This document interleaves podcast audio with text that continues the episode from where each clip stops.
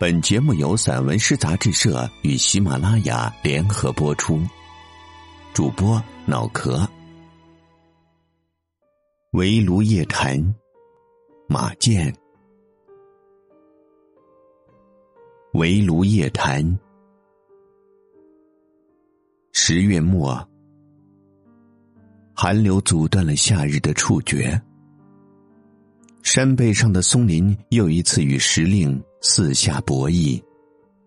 在乡下，木叶早早吞没了村庄的光景。我们喜欢围坐在火炉旁，谈论诗歌与死亡。和天空中善变的星轨不同，炉火上升，自快与慢的跳动中，兼顾整间木房，让颤抖的话语。也得以走向柔软。关于死亡，我们一次次从形式中剥离它的原点，仿佛一场精致的手术表演。等到月上柳梢，炉火开始四散，被言说过的名词一一落入暗夜，如同深渊的硬币，隐没于无人的裂谷。过了午夜。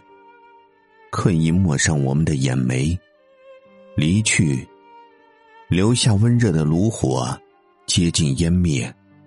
这一夜，零零散散的对话，足以成为一本传世的言行录。雨之歌，天空在下雨，除了雨声。世间用一片寂静消磨着时间。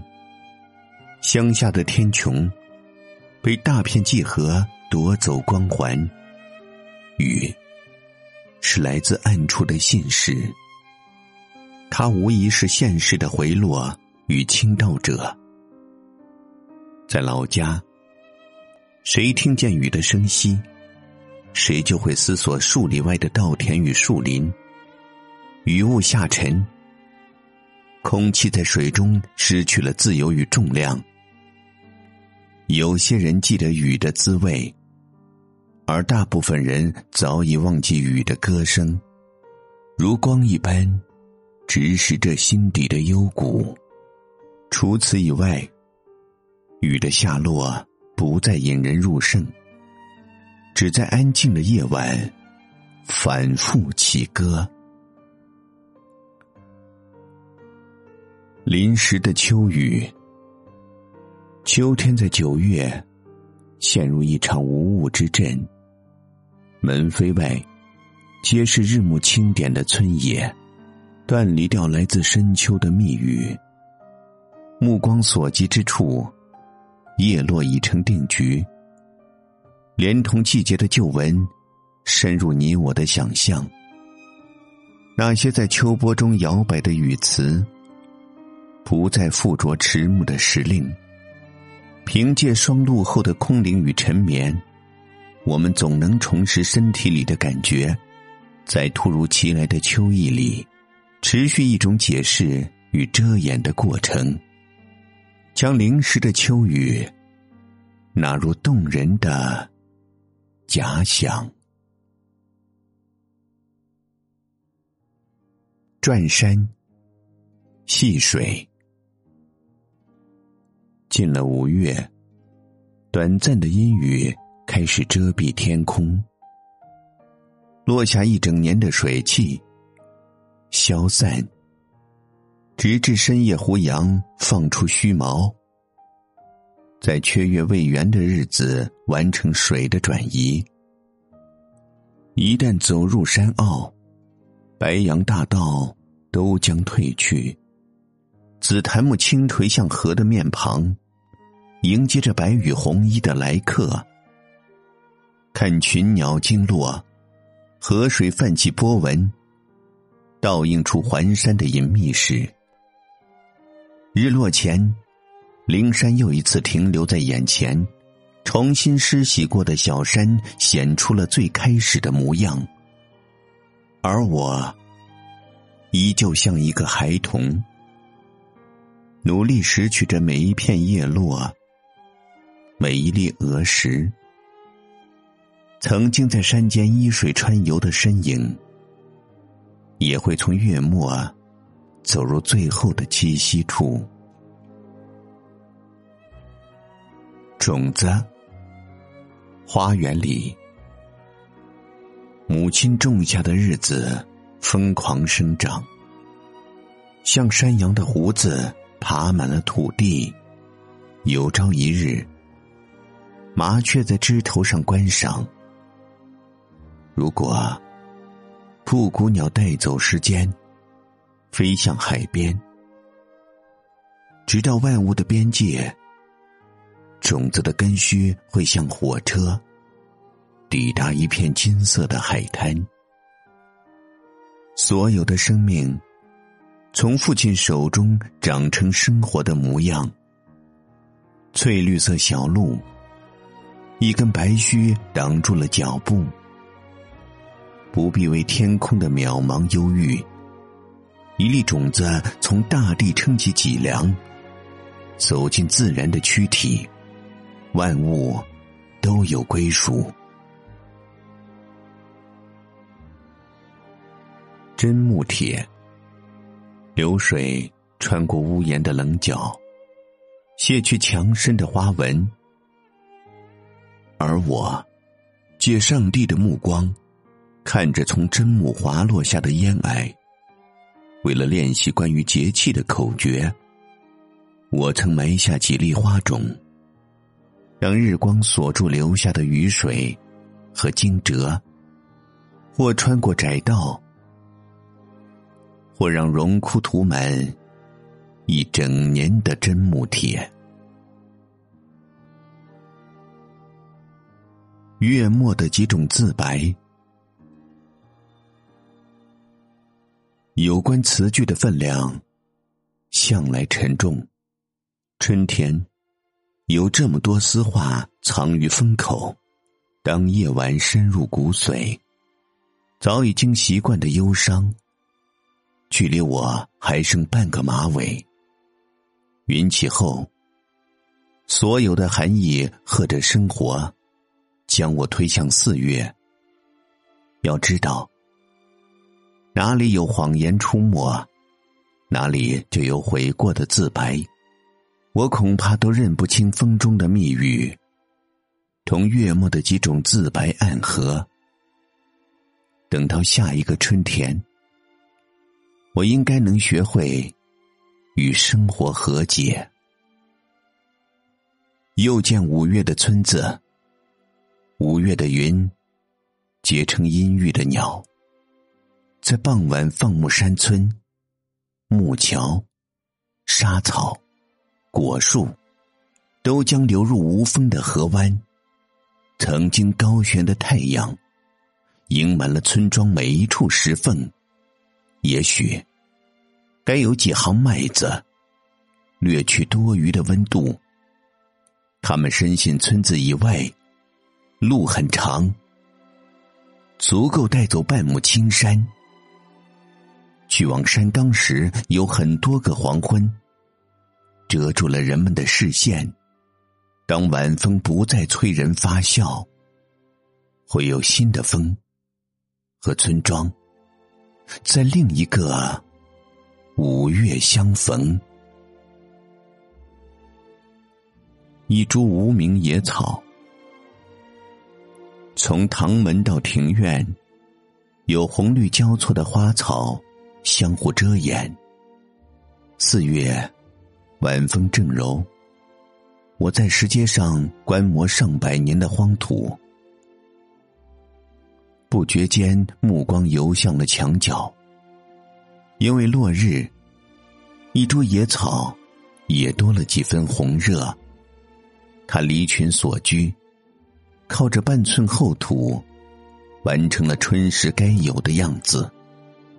而我，还不如这株无名野草，每逢低谷，就被生活溺于水下，像一叶模糊的浮萍，任水流席卷而走，四下零落，许多个闷热的日子，我只能想着琐碎的往事，等待世间的海将我投向已死的月末。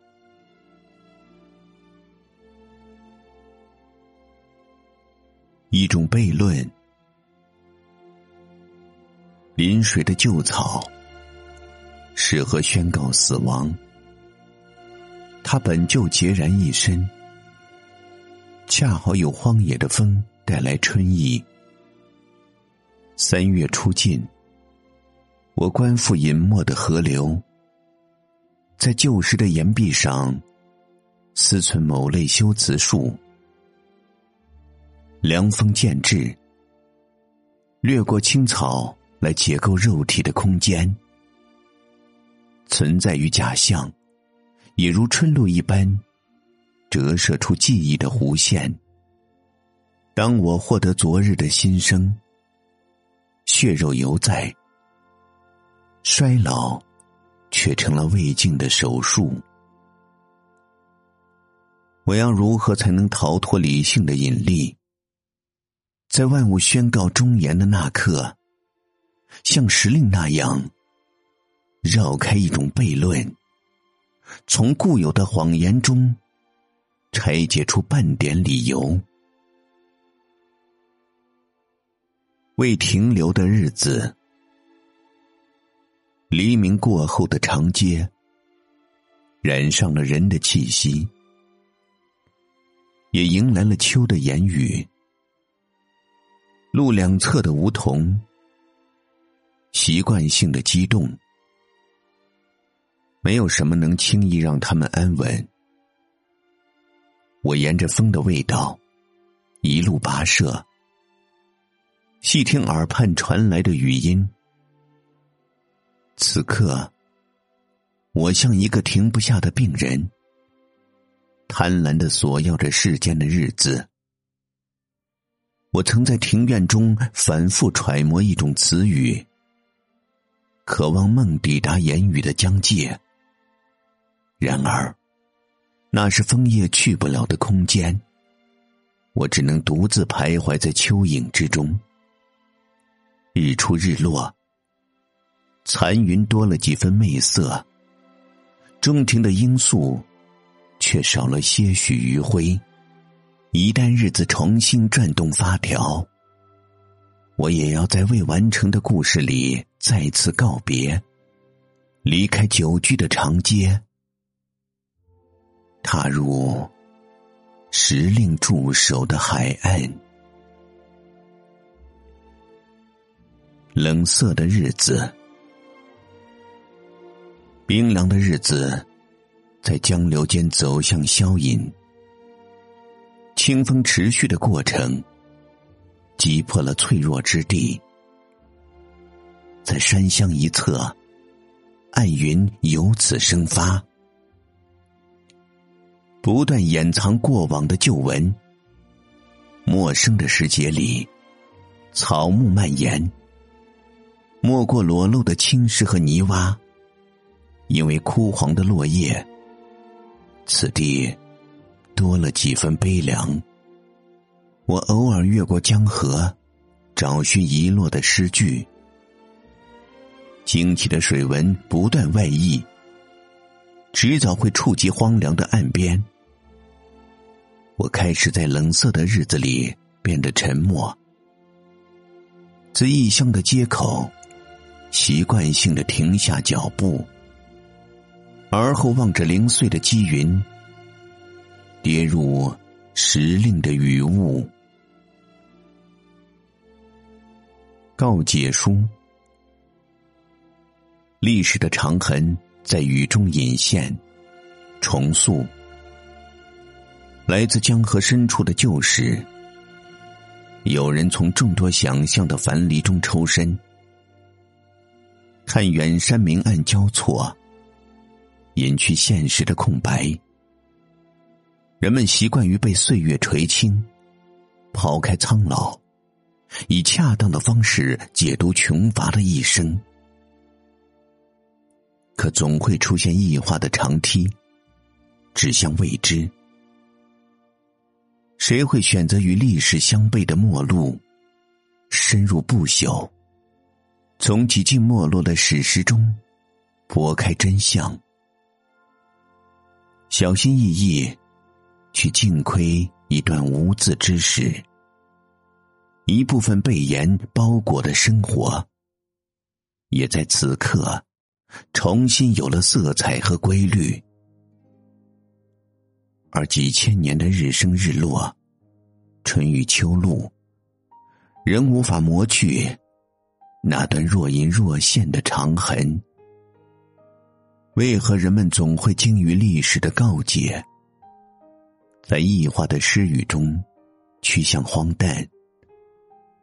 此后，古老的生活不断复现，在无边的长河间游离，无始无终。姓氏，远行的飞鸟没有留下消息。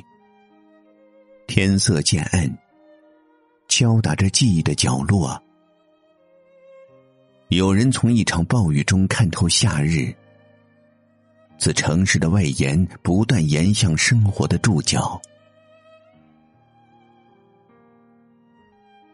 我们面对那些绝望的日子。不曾后撤。幸运的是，苦尽甘来的生活令人安慰。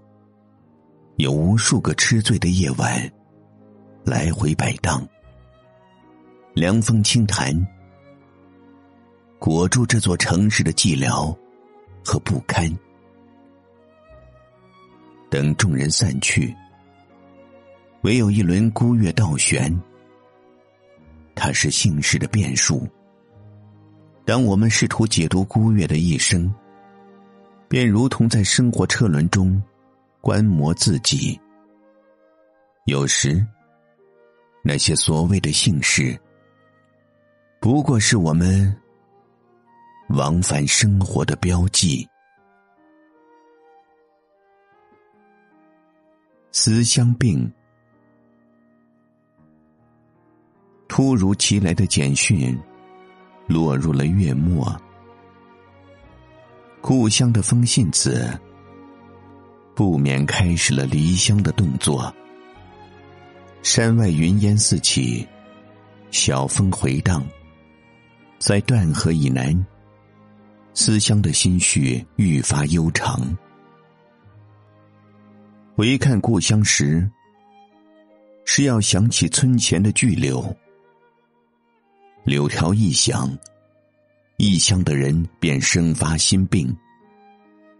他们不停的在远方眺望故乡的位置，细雨交心愁。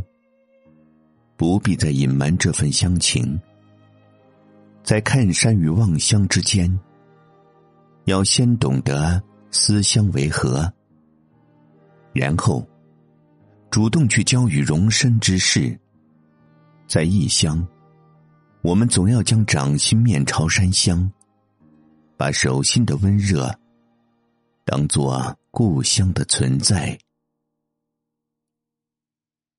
书案从晨间的炊烟开始，他伏案而阅，目光中投射出异样的贪婪。他沉想于唐氏的宫廷阆苑，曲水流觞。下落的余晖，装饰着灰色的城墙。他知晓词语间暗存的预言。比想象更高的叶眉，富有文人禁止言谈的曼妙。林木的方桌前，他常常在历史中吊起旧事，和枯淡的生活一起，走进真理的殿门。被言说过的时间，总会从书页中指向未来。他明白，语言投影到过去，确认着真实与虚伪。写给父亲的短诗。清晨的散云拨开了雨的阴霾，将潮湿的田野一并纳入日光的范畴。初春一过，父亲便忙于在田埂上反复耕耘。他说：“一旦错过了时节，庄稼就难收了。”几十年，他日复一日的折返于山野和村庄，我却从未向他追问过劳累的感觉。父亲和我之间，总有些交谈的话彼此收敛。待到暮色四起，月影凝聚了夜的微蓝，父亲习惯了起早贪黑的时令。即便是烈日灼背，他依旧奔向生活的正反面。多年的日光，早已磨平了他的青春。黝黑的皮肤，记录了每一年的酷夏和严冬。闲来安适的短日里，他偶尔会沉思，思索着我与老家的距离。如今，我常常会梦到父亲弯腰时的背影，却怎么也记不清他挺直的身板。关于父亲多年前的模样，唯有在诗中凭借词语重塑一段过往，再次熟悉那个没有被生活压矮的父亲。清风北上，夏日的风已散落山外，北方的七月被一场场暴雨重新洗刷。我们各自收敛言语中的束缚，在局部的山野间敲定生活的仪式，风随影动，照见一个人余生的设想。以轻柔的动作，剥去现实之面，成为世间唯一留存的注脚。虽是某种标记，却也逃不出四季交错。清风北上。被认为是偏离原乡，不再带有山乡的味道和抉择。衔着七月的落叶，一路缄默。当抵达北国时，草木又一次枯败。金黄的世界中，清风化作远方的他者，与生活格格不入。末世，被撕开内里的留言，在灯火下，言说一场早已过时的会面。没有词语可以恰好形容他的半生，每一个音都是无力的演绎。我开始思忖雨后的几则短言，在暧昧不明的八月。放逐想象，比如，择一处孤岛自我深思；又或者在无人的旧地反复轻吟。当不可触的沉默一次次消损，我确证了这份遮蔽的思绪。在彼此背离的夏日，湖水依旧令我无数次在沉闷中迷乱。那一段段未完的话，让我怎么也抵达不了你的对岸。沉寂的岁月里，除了你的言语，我不再懂得解读故事。一种失落的方式，一生的低语，在梦呓中不断流散。失落之事。从单薄的言语中溢出，敲打着人们周身的月色。面对一种失落，我们不曾言说安逸，或者自凉风中捕捉某样真实之影。我们时常被推向未踏足的荒谷，暴雨和风霜教会我们生存。在遗失的过程中，周身的孤独延伸向黑夜。人们开始在火光里祈求神的恩赐，言语也成了一种惯性。当失落的过程在夜里囤积，单个人的一生是足够疯狂的日子。碎岩，世间的雨击打着玻璃般的湖面，你留下的话语如针刺入记忆的漩涡。八月，飞雨仍旧向世间投去冰凉，而我却在古道上遗落了你唯一的风，只剩孤零的身影在雨中静默。群山不过是月末最孤独的背景，云深不再有归处，零散的言语在无物之地注视着生活，也复写了你我此生的际遇。远山下的断桥没有了你的影子，暖阳如尘，我却迷失在白雾之中，任凭时令交替。终不再有你的笑颜，而我只能在碎岩中反复回忆，从一语一调中捕捉你的模样，闯入不知名的盛夏和你曾喜欢的世界。岁月如水，这些终要与我一同老去。熬过雷雨日，无风的日子。村野间多了后悔之事，而我也在奔路的城市躲避生活，用仅有的词语描摹过往。你离开时，雷雨错开山野的倒影，遮掩住半山的哀愁。冷雨已经造访无人问津的山门，而你的模样，也在乱雨中淡去。雷雨日，不再适用贫乏的词句。我已无法追逐你的容貌。等到生活以丑化作引，一切都如纸烟般渐趋模糊。此后，我远离你衰老的时节，将伤口反凝成疯狂的旧痕，在雷霆之夜泛滥成苦雨。像一道闪电。五月，时间在交错的过程中走向雷雨。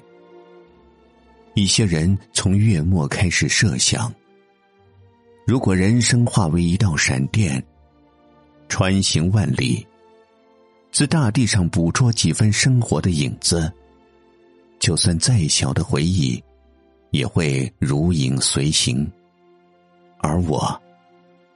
在河畔冥想过去的二十余年，回想那些从我身边匆匆而去的故人，月光、青草以及收拢的繁花，都不及一瞬间的念想与光景。缠绕的思绪，如闪电般击中心门。此刻，我是流散的黑云。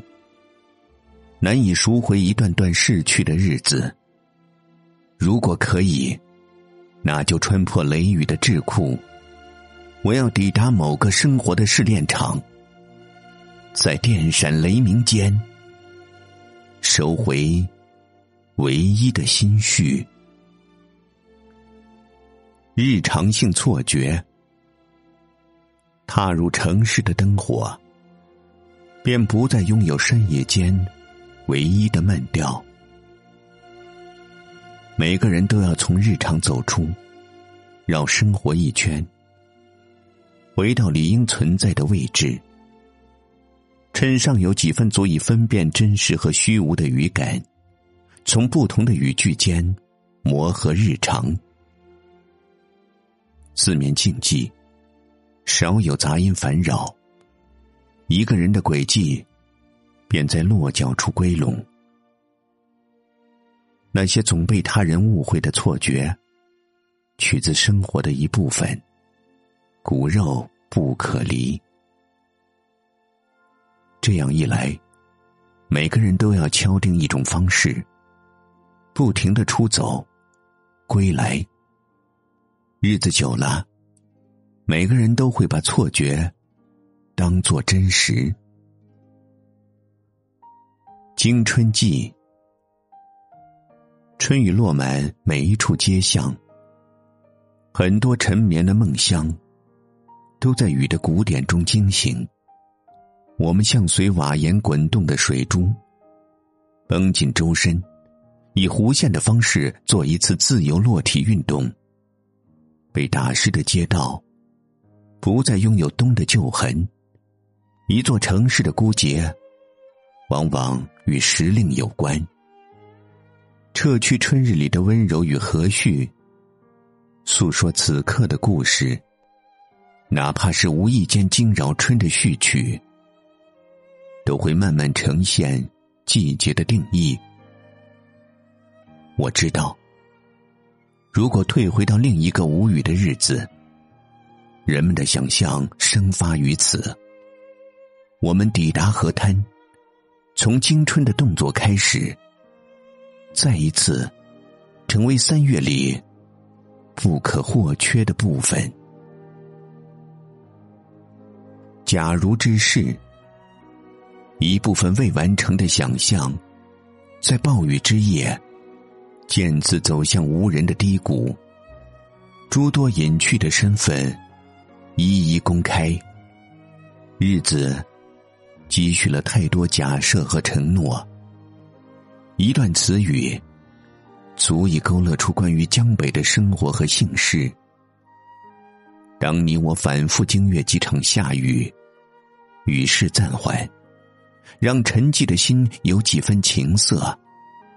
假如我们会失去时令，那交替的风景，自然会成为空洞的影子。在错乱的日子里，清风凌乱，不再是让人宽慰的想象。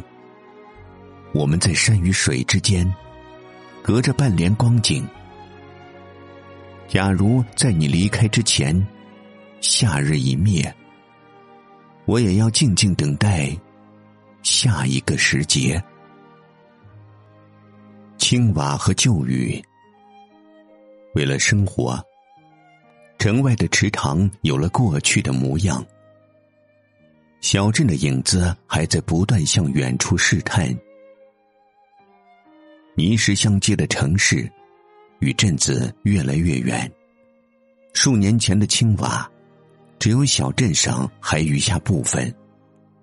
我曾对着镜子观望自己，出走小镇，整个人的眼眸已被生活占据。乡下的浅溪与悬崖，在记忆中渐渐淡去。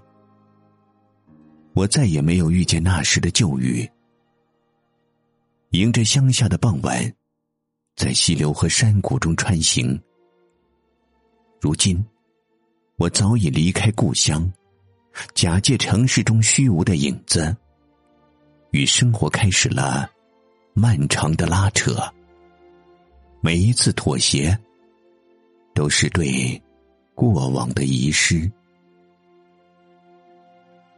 他的影，五月的风，越来越退向我的身侧。咫尺之间，他的背影也在目光外渐趋模糊。四月的残忍，将我推入灼热的时节。我还不曾准备好，在流云隐匿前暗自发声。一旦惊扰到沉睡的事物，时令破碎，关于他的记忆，也被混沌的时间覆盖。呈现出无始无终的矛盾和缺漏。他用一枚玉牌换走我的余生。思念留于此，与青山一道溢出河滩。一段记忆的脆弱，无限接近透明的泡沫。远山群起，却再也无法带去我的深思。面对自己憔悴的脸庞。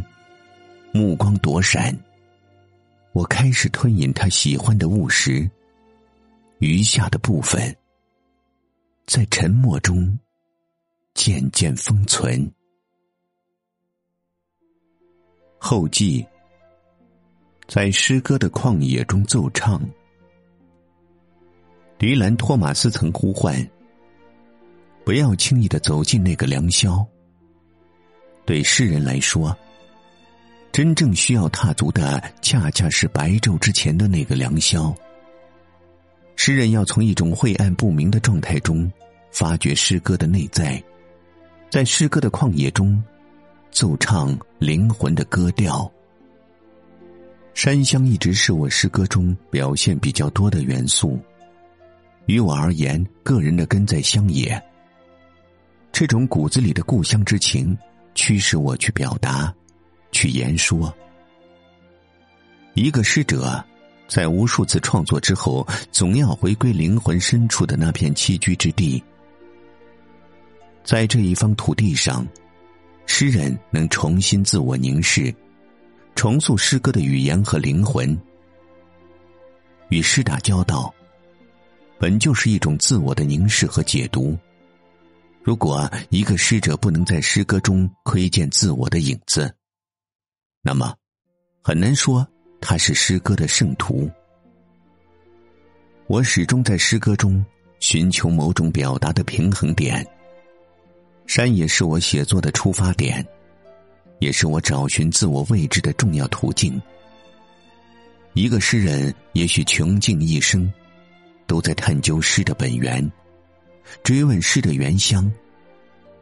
写诗可能是孤独的，我希望自己能够在这份孤独的语境下，摆脱生活层面的桎梏，深入诗歌的原乡，探究诗的。本质意义。